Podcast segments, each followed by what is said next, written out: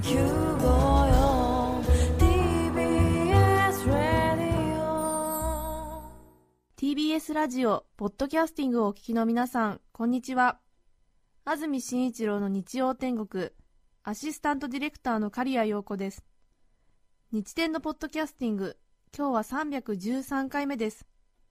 日曜朝10時からの本放送と合わせて、ぜひお楽しみください。それでは9月1日放送分、安住紳一郎の日曜天国、白鷺の姉子スペシャル、番組開始からダイジェスト版でお聞きください。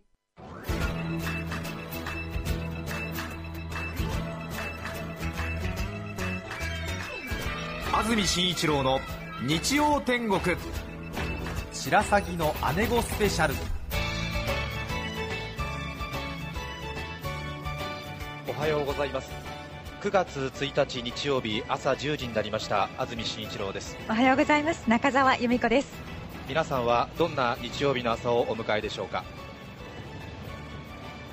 さて私たちは今愛知県名古屋市中村区 JR 名古屋駅前に来ています。はい。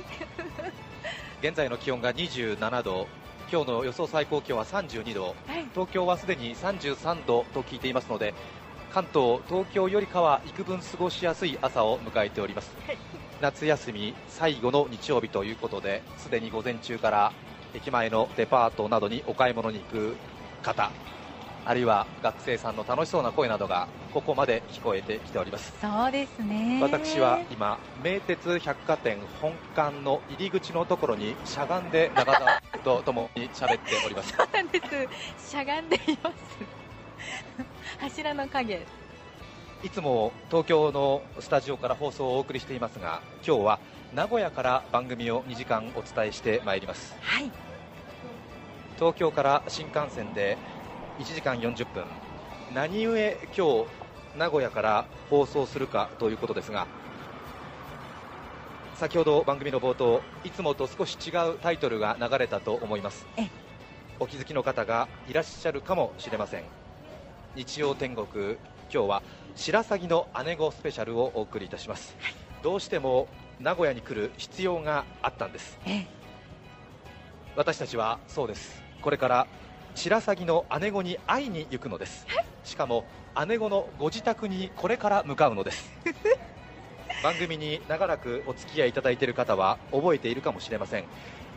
白鷺の姉子の話が一番最初にえー私の口から出たのはもう4年前のことになります。今日初めて聞くという方はまるでちんぷんかんぷんだと思いますが白鷺の姉子、うん。大相撲名古屋場所毎7月に行われていますがその名古屋場所の NHK のテレビ中継で必ず西の花道前からおよそ7列目15日間必ず座っている和服の女性がいる。はい一体あの人は誰なんだ？はい。私たちはとても気になっておりました。あれから4年本当にいろいろなことがありました。はい。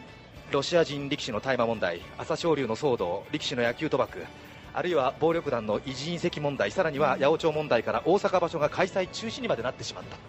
そして技量審査場所名前が変わりまして2011年の名古屋場所は NHK の中継がないということになってしまった。ね。本当にいろんな問題がありました。はい。そして私の名古屋場所問題も非常に頓挫しかけたと白鷺の姉子の正体に迫りたいんだけれどもあはい。もしかすると白鷺の姉子自体がアンタッチャブルな人なんではないかと はっきり言ってしまうといわゆるご関係者。大きなええ。任教の組織のは。おかみさんなのではないか、うん。安住君、それ以上近づくのは放送をする上では良くないのではないか、ええ。そういうような声も聞こえてまいりましたが、ええ。温めに温めてまいりました、ようやく、はい。諸般事情が整いましたので、今日白鷺の姉子に会いに行くことになりました、はい。東京までご足労いただくわけにはいきませんので、ええええ私たちがご自宅まで伺うということになっております。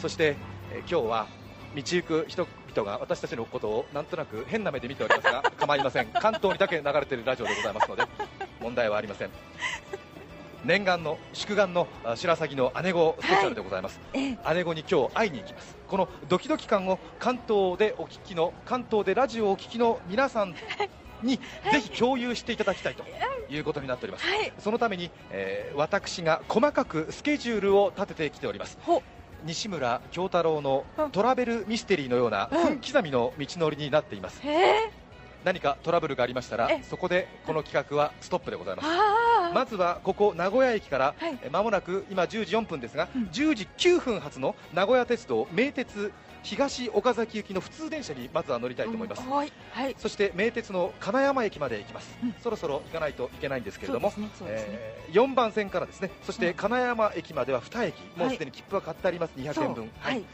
その電車が10時13分に着きますので、はい。えーその後またお話をしたいと思います、とりあえずは金山まで移動したいと思います。はい。えー私たちがあ電車に乗れない、あるいは乗り間違う、ここが意外に難しいんですよね、うん名鉄がね。ねえーあるいは電車が遅れるなどのトラブルがありますと、当然、次の中継が滞ってしまいます、はい。えーもしえーラジオをお聞きで予定外の音楽などが流れましたら、うん。あ安住たちは何かトラブルがあったんだなと思っていただいて結構でございます。お。察しください。はい。はい。もう事前に決めておきます、はい。えーザードの「君がいない」という曲がかかりましたら、えー私たちが中継先に間に合っていないということになります。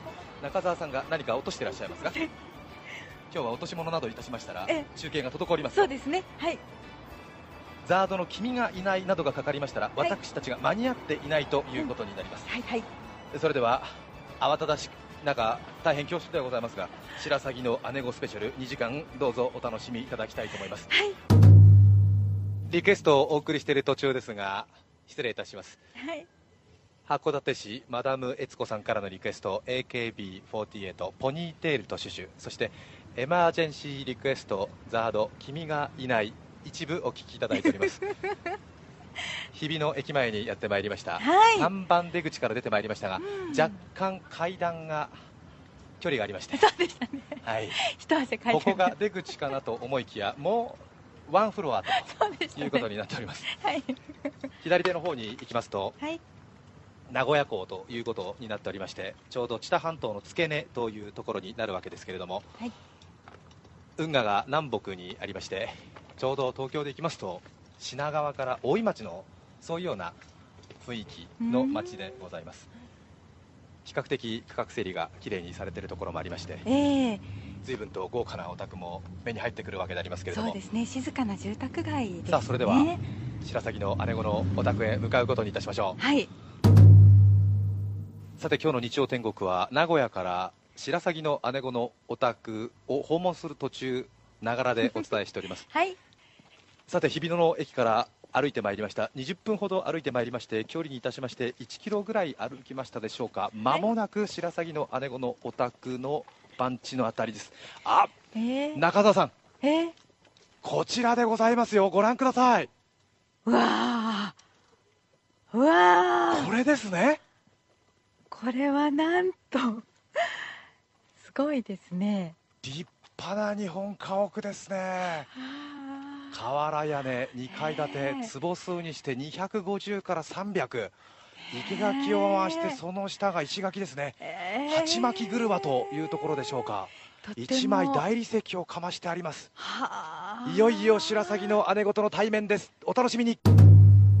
大変長らくお待たせいたしました、ここが白鷺の姉子のお宅ということで立派な日本家屋ですね。ご立派ですね。わ植木も本当によく手入れされていて、庭へ続く道の石段が3段ありますからね、うですね。垣根がありましてそして枯山水がお庭の中ということでございます。松の老木が見事な茂り枝ぶりでございますね、はい。そしてこれなんていうんですか？白木の指物の引き戸ですね。引き戸ですね。引き戸の上にこう屋根がついているというそういうお寺のような入り口でございますが。あそれではお話を伺うことにいたしましょう。ー引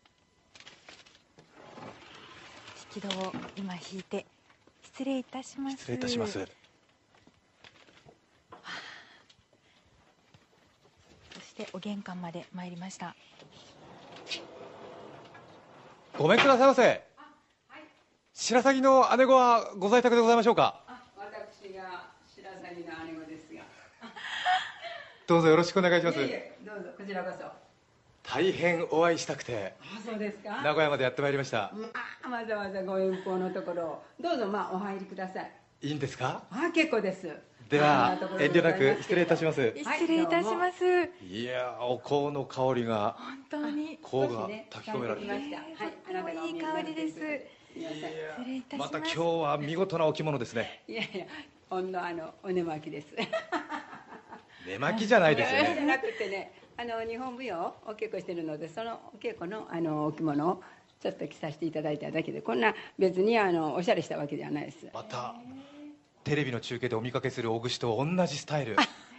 私のトレードマークです。そうですね。まああのこれをやりまして30年4足掛け40年ぐらいですね。そうですか、えしかし今見せていただきましたが見事なお宅でございますえいやいやもうそれこそね本当にあののどかな田舎のうちという感じ。いやいやええ田舎のうち。住みやすいですわ。はい、ええそういで。も姉子、ええ。階段の下に砂利引いたって石灯籠がありますよ。家の中に石灯籠あるなんてなかなか。であの家を建てられた時に庭師さんが、まあ、石庭があってもいいじゃないかというようなことであの素晴らしいですね、ええ。これはええ。目能ですか？そうです。ごっついですねこれは。びっくりしますね。本物です。もしなんでしたら指輪でもどうですか？そう相当作れるんじゃないですか、とも紫に輝いてはい。ええこれ、はい。ものすごい大きいですね、どうぞ。あの持ち上げてください。バスケットボール片手で上がるかどうか。2つ分くらいある。いやいやいやいやいやいや。いやいやこれ目能の指輪が多分そうですね。150個ぐらいできますよあーでねきるじゃないですか。磨けば磨くほど、ええ。ええ。光が出るじゃないですか。さて、はい。白鷺の姉子今日はですね、は4年にわたりまして、はい。関東でずっと白鷺の姉子の正体とはということで、えはい。え嘘やめて。姉子がなぜ相撲のテレビ中継でよくお見かけするようになったのかその辺はこの後詳しくお話を聞いていきたいと思います。はい。それでは中継をこちらの応接間から今日はいいですか？そんなところですすみません。じゃあ本当にもう全てお世話になります、はい、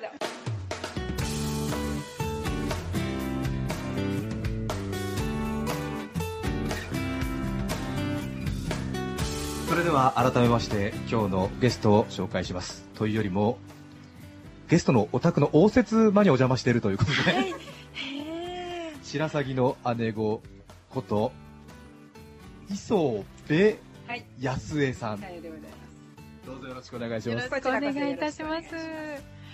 毎年7月に行われる名古屋場所で西の花道にいつも陣取ってるということで。まあ陣取っとるより私の席ですね失礼いたしまし失礼いたたします。私たちは勝手えにえ白鷺の姉子と呼ばせていただいてるんですけども、はい。そう呼ばれることについてはどういう感想をお持ちですか？いや別に違和感ないですね。ああなるほどと思って。白鷺が大体私好きです。ピンとしてますし、ええ。はい。姿勢がいいですね、ええ。そうですか。綺麗ですね。本当に。ねいろいろはい。白鷺の姉子のことを気になるって言ってる方が多いんですが、この方は春日部市の44歳男性の方ピーポーさん。はいどんな声なんだろうか。テレビでは見てるんだけれども 声が聞きた、ないそれからこの方は前橋、はい群馬ですね。45歳男性コンコルドさん。はい。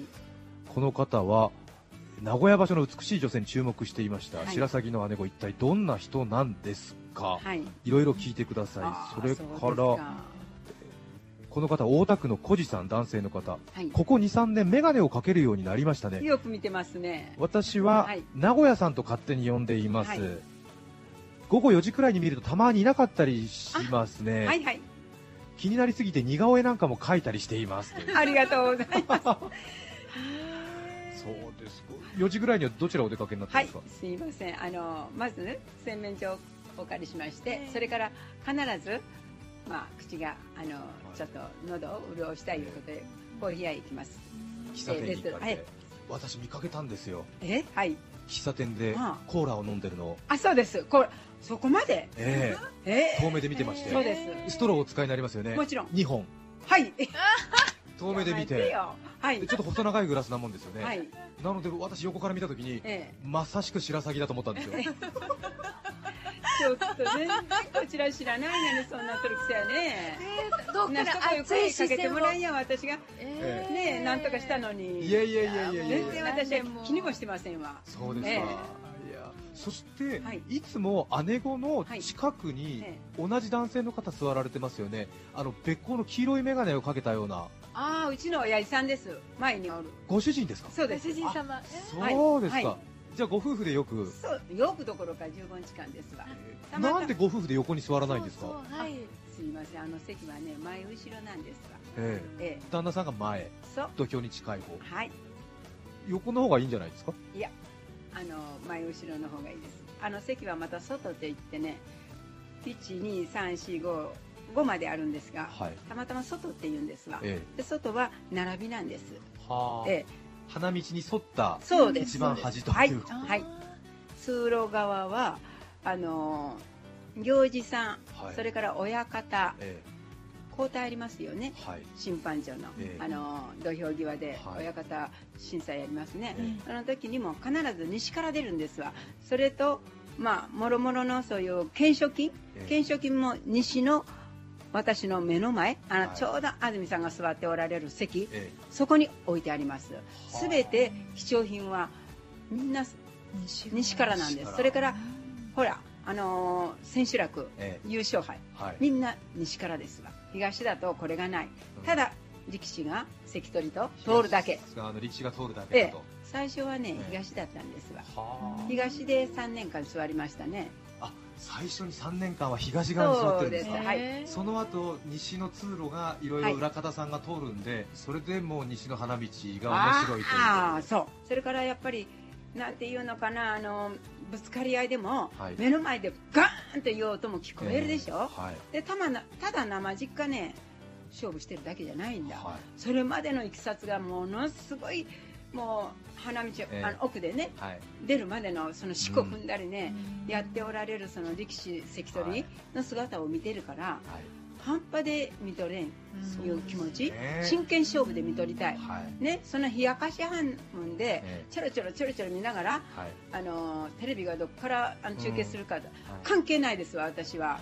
もうただ一筋にえ。土俵に上がったはい。力士関取を見届けたいどんな風な相撲の取り方するか、どんな風な礼儀作法で賞金をいただくか、はい。それが私にはすごく魅力でえかこんないいことがあるかとテレビ中継で映っている白鷺の姉子のその真剣な眼差しにやっぱり全国の人たちはええ。何かただならぬものを感じて、ええ。やはり記憶に残るんでしょうね。そうですか？やはり緊張感をこういやこれは本当なんです。ええ。はいあのーなんていうのかな。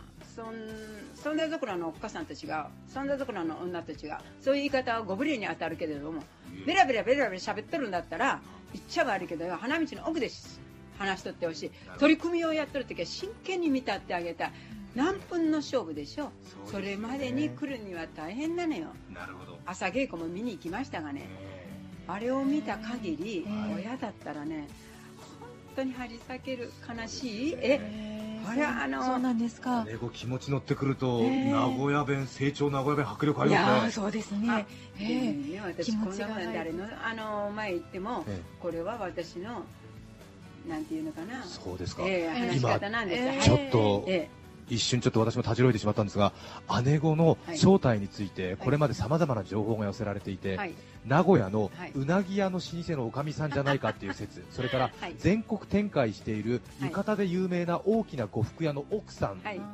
い、やいや愛知を中心に手広く商売されている建設会社の社長だ、社はいはい。長夫人だ、はい。それから名古屋にある高級クラブ花道のママなんだっていう説があるんですけれども、はい。一体あなたの正体は何なんですか？すいません、えー駅前名古屋駅前で、はいまあ、柳橋ですね。そこで中央水産ビルっていう。柳橋中はい央市場のことですね、はいあの卸飲食大きな東京でいうとそう築地市場そうですそうです。その柳橋の中央市場で。中央水産ビルと言いまして、はい。丸中さんやいろいろありますけど、はい。大名古屋水産とかね、そうじゃなくてうちの中央水産ビル140店舗ある中の1軒だけ柏屋を営んでいます。鳥屋。鶏肉屋さんえ鶏肉上等ですがね鳥孫商店。鳥孫商店？はい。の社長さんなんですか？いや私はあの 旦那がおります。社長会夫人。そうですね。名古屋のはい。鳥の卸屋さん鳥孫商店の社長夫人。えそうです。85年続いたね伝統のある鳥孫商店。そうはいですか、ここに来て白鷺という名前がドンピシャですね。ありがとうございます。今日も私鳥をだからうちはねあの鶏とそれから11月になりますと15日になりますと狩猟が始まりますね鉄砲、はい。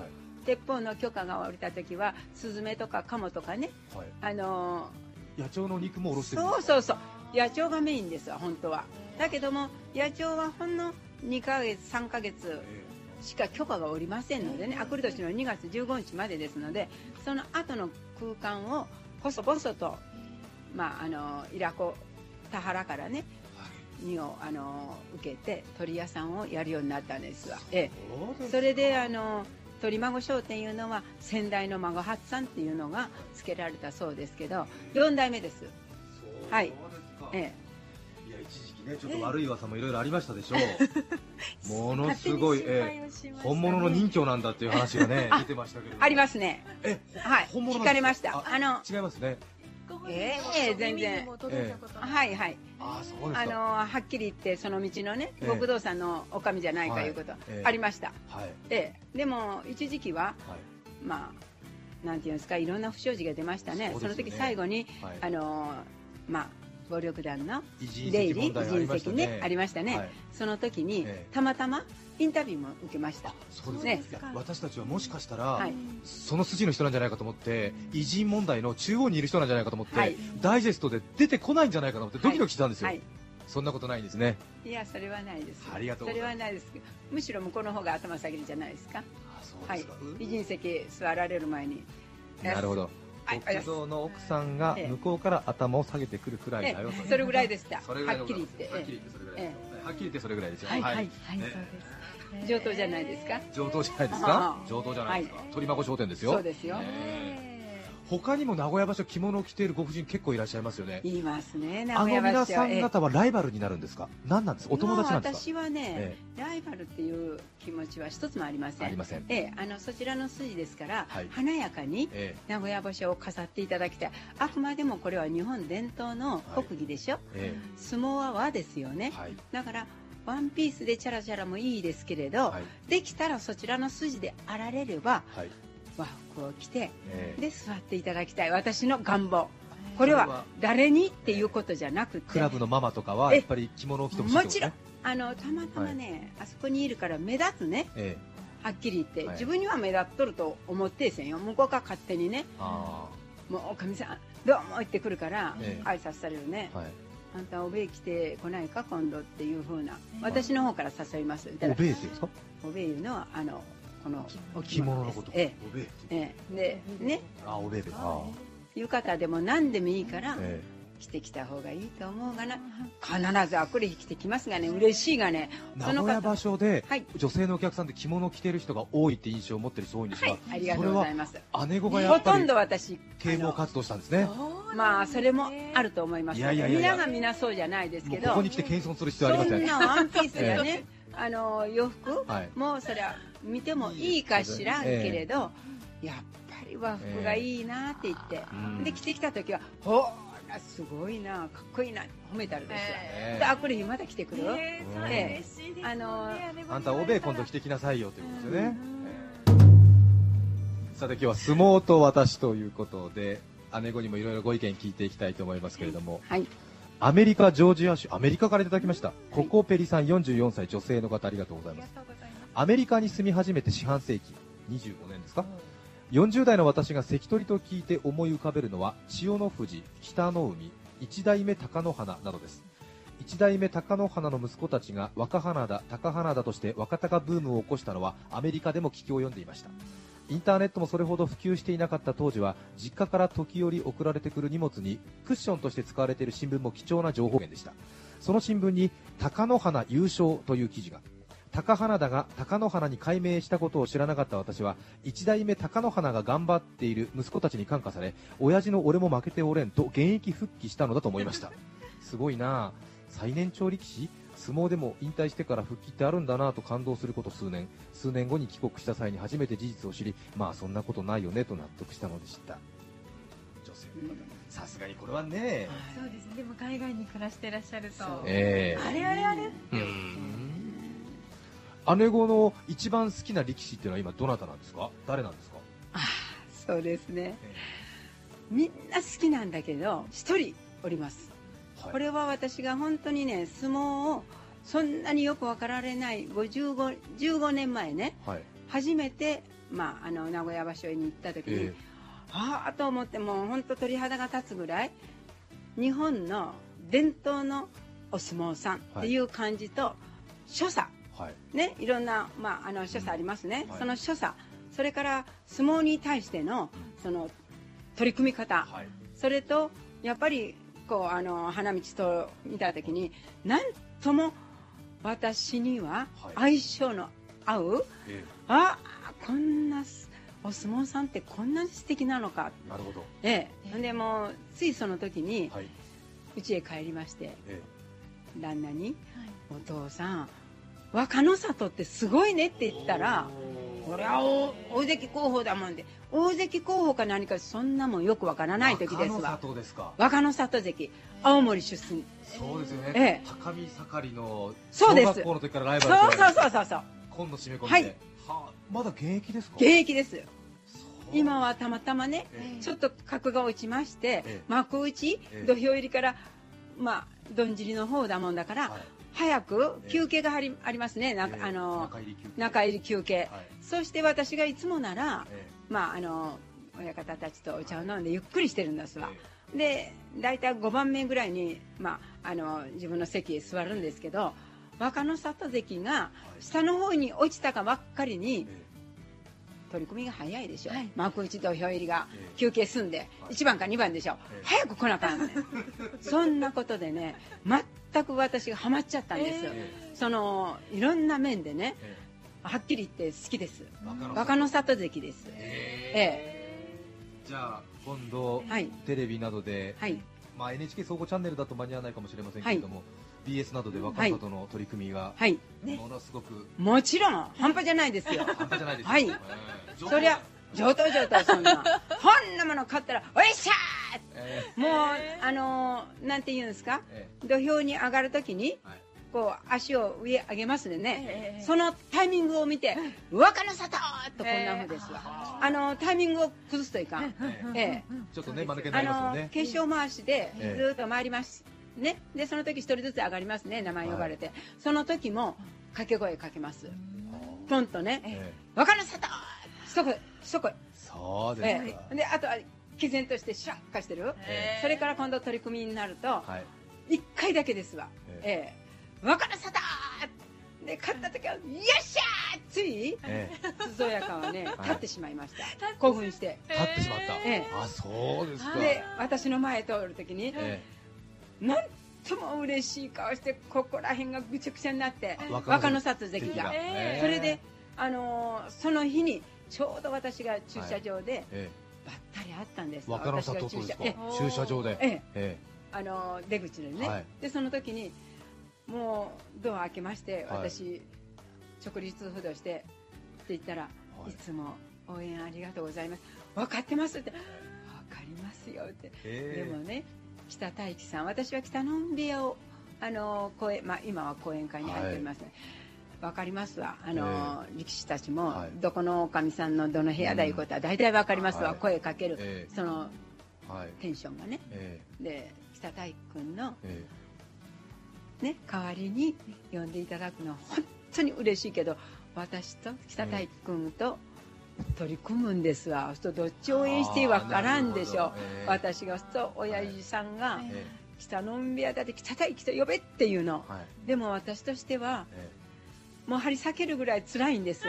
若の里は何部屋でしたか？あの高野里のナルト部屋。鳴門部屋ですね。はい。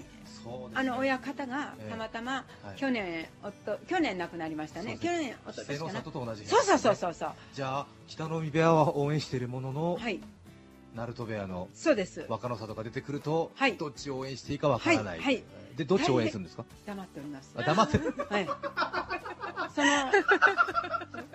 黙ってるのがいいですね、ええ。いろいろ問題になりますけどね。たまたまね、ええ。でもあのーはい雅山。はい。あの子と一緒にね、えまああのあるところで話をしてた時えに、お母さんお母さん誰好きって言うから、ああはっきり私若野里えでも北大樹とやるとき困るんだって言ったら、お母さんそんなこと遠慮しなくて呼べばいいって自分の好きな関取の名前呼べばいい言うでそれはちょっとどうかと思うよって言ったら、はいいい。あの若の里って呼んであげればいいって言うからね、ありがとうね。そういうアドバイスは嬉しいけど、ええ。母さんのうん心境としては複雑だから、そうですよね。それはやめる。でもねその北太君もまたいい子なんだ。ぴっかりくんですよね。ええ。ええ。これで全国の白鷺の姉御不安はまたちょっと見どころ一つ増えましたよ。そうですね。白鷺の姉御のはい。どこを見たら一番面白いかというとはい今後あるかないか分かりませんけど北大木関と若の里関が対戦した時に やばいちょっと。悶絶している姉御が見られるかもしれません。一番やばいことつくね。何も言えず。に大変してからかんよ。でもそれ本音なんだ。本音ですよね、はい。真剣勝負ですわ。上等だよ。ええ上等上等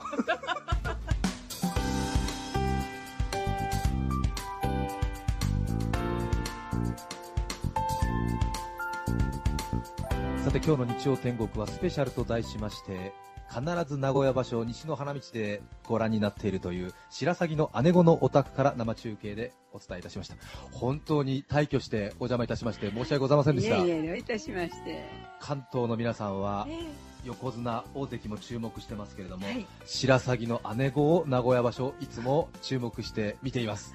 光栄です。ありがとうございます。いやーもうそう言っていただければ 長年ええお慕い申し上げてき本当てですよね。はい。あのそんなことをちらちら聞きましたがそれマジですか？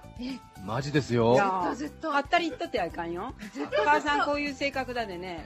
あのはったり言われたら頭にくるではい。もう本当のことを教えて。はい。ええ。本当に心からはい。テレビ画面越しにお慕い申し上げておりました、そうですか、ええ。ありがとうございます、はい。まあ目見てわかるがね正直に言っとるいうこと。をありがとうございます、ええ。私はねちゃらかされたりなんかでっきれいなんですがええ。こういう性格だもんで、はい。ええそれこそあのーなんて言うんですか、ええ。一本木っていうのかな、はい。こうだと思ったら絶対曲げん。たとえそれ自分が間違っとっても貫くとそういう性格。か怖いな。自分ながらやばい思う。でもこれでやってきたからね72年間、えはい。えたくさんラジオ聞いてらっしゃる方からも相撲じゃないのにパワーをいただきましたというお便りがそうですか、ええいやー嬉しいです。ありがたいです。届いてますよ、はい。続々と来てますけれども。ありがとうございます、えこれで皆さんがね元気になってくれてお相撲好きになってもらえば最高に嬉しいからね。そうですよね。ええ。相撲も少し盛り上がってきましたしね。えはい。ええ。まあまた手帳では今に。うん。はい。瀬の里がね。はい横綱になりますね。待っとってちょうだいありがとうございました、はい。今日はどうもありがとうございました。こちらこそ本当にありがとうございます。